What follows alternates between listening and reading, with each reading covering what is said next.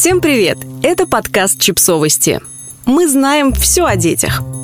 Рубрика «Личные истории» о возможности пережить. Психотерапевт Аглая Деташидзе написала важный текст о нашей способности пережить темные времена, о том, как мы просыпаемся каждое утро, несмотря ни на что, о том, как мы остаемся. Давно-давно, когда я на втором десятке лет пришла к своему отцу с букетом претензий и чудовищных воспоминаний о загубленной юности, он посмотрел на меня, тяжело вздохнул и сказал, «Знаешь, Масенька, ты это переживешь». А потом отхлебнул кофе, затянулся сигаретой и спокойно добавил, «И я это переживу». Господи, каким циничным и бессердечным казалось мне тогда это сообщение. Как он может пережить и спокойно вернуться к своему кофе, если со мной случилось непоправимое? Да как он смеет вообще? Если он любит меня, в чем я не сомневаюсь, то как для него это вообще возможно? Пережить мои беды?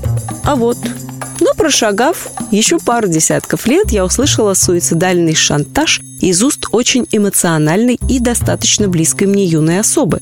Она в романтической манере начала рассуждать о том, как собирается после окончания школы, то есть в лучшем случае лет через пять, покончить с собой, чтобы отомстить всем обидчикам сразу. И что бабушка этого точно не переживет, и дедушка не переживет, и подружки, и мальчики, и родители. И тогда я в совершенно не свойственной, а может и весьма свойственной, для себя манере спокойно парировала, что им будет очень плохо, но они с большой вероятностью это переживут. Да и я так или иначе переживу. Упаси бог вас повторять это в домашних условиях. Но надо ли говорить, что после возмущенных и обиженных воплей, препирательств и брызг слюны суицидальный шантаж прекратился навсегда? Маловато в нем оказалось власти на самом деле. Кстати, о суициде от близкого я слышала не впервые – Однажды со мной поделился весьма взвешенным решением друг детства, а потом ушел, выслушав мои рассуждения про 16 лет, поиск смысла и уважение к родителям.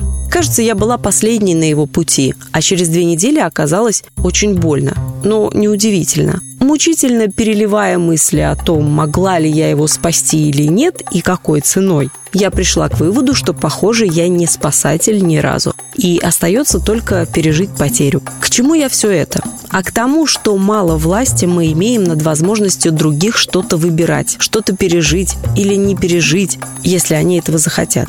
Или если так сложится. Да и наша возможность выживать и переживать разное велика. И кажется, что происходит что-то жуткое-прижуткое, просто невообразимое, а поверх него такое, что даже и назвать невозможно. И уж точно никому не пожелаешь, что целыми поколениями разгребать придется. На что можно только смотреть и плакать. Или даже не плакать, потому что слезы – это уже хоть какой-то выход. Просто смотреть, иссушивая глаза. Но ведь кто-то стоит и смотрит и переживает как чужие сюжеты, так и свои собственные. Переживает и остается дышать, ходить, причесываться, а потом и вовсе говорить, думать и смеяться, переживает и выживает – а потом отплевывается, выплакивает, выговаривает и расцветает даже. И, казалось бы, не знает как, но каждое утро почему-то просыпается. И то ли сам проживает невозможность, то ли дает невозможности проживаться через себя. Заходит безмерное, проходит невыносимое, выходит необъятное. А человек остается какой-то другой, но достаточно целый, чтобы посмотреть, сделать глубокий вдох, отхлебнуть кофе и сказать задумчиво – Кажется, я это пережил. Подписывайтесь на подкаст, ставьте лайки и оставляйте комментарии. Ссылки на источники в описании к подкасту. До встречи!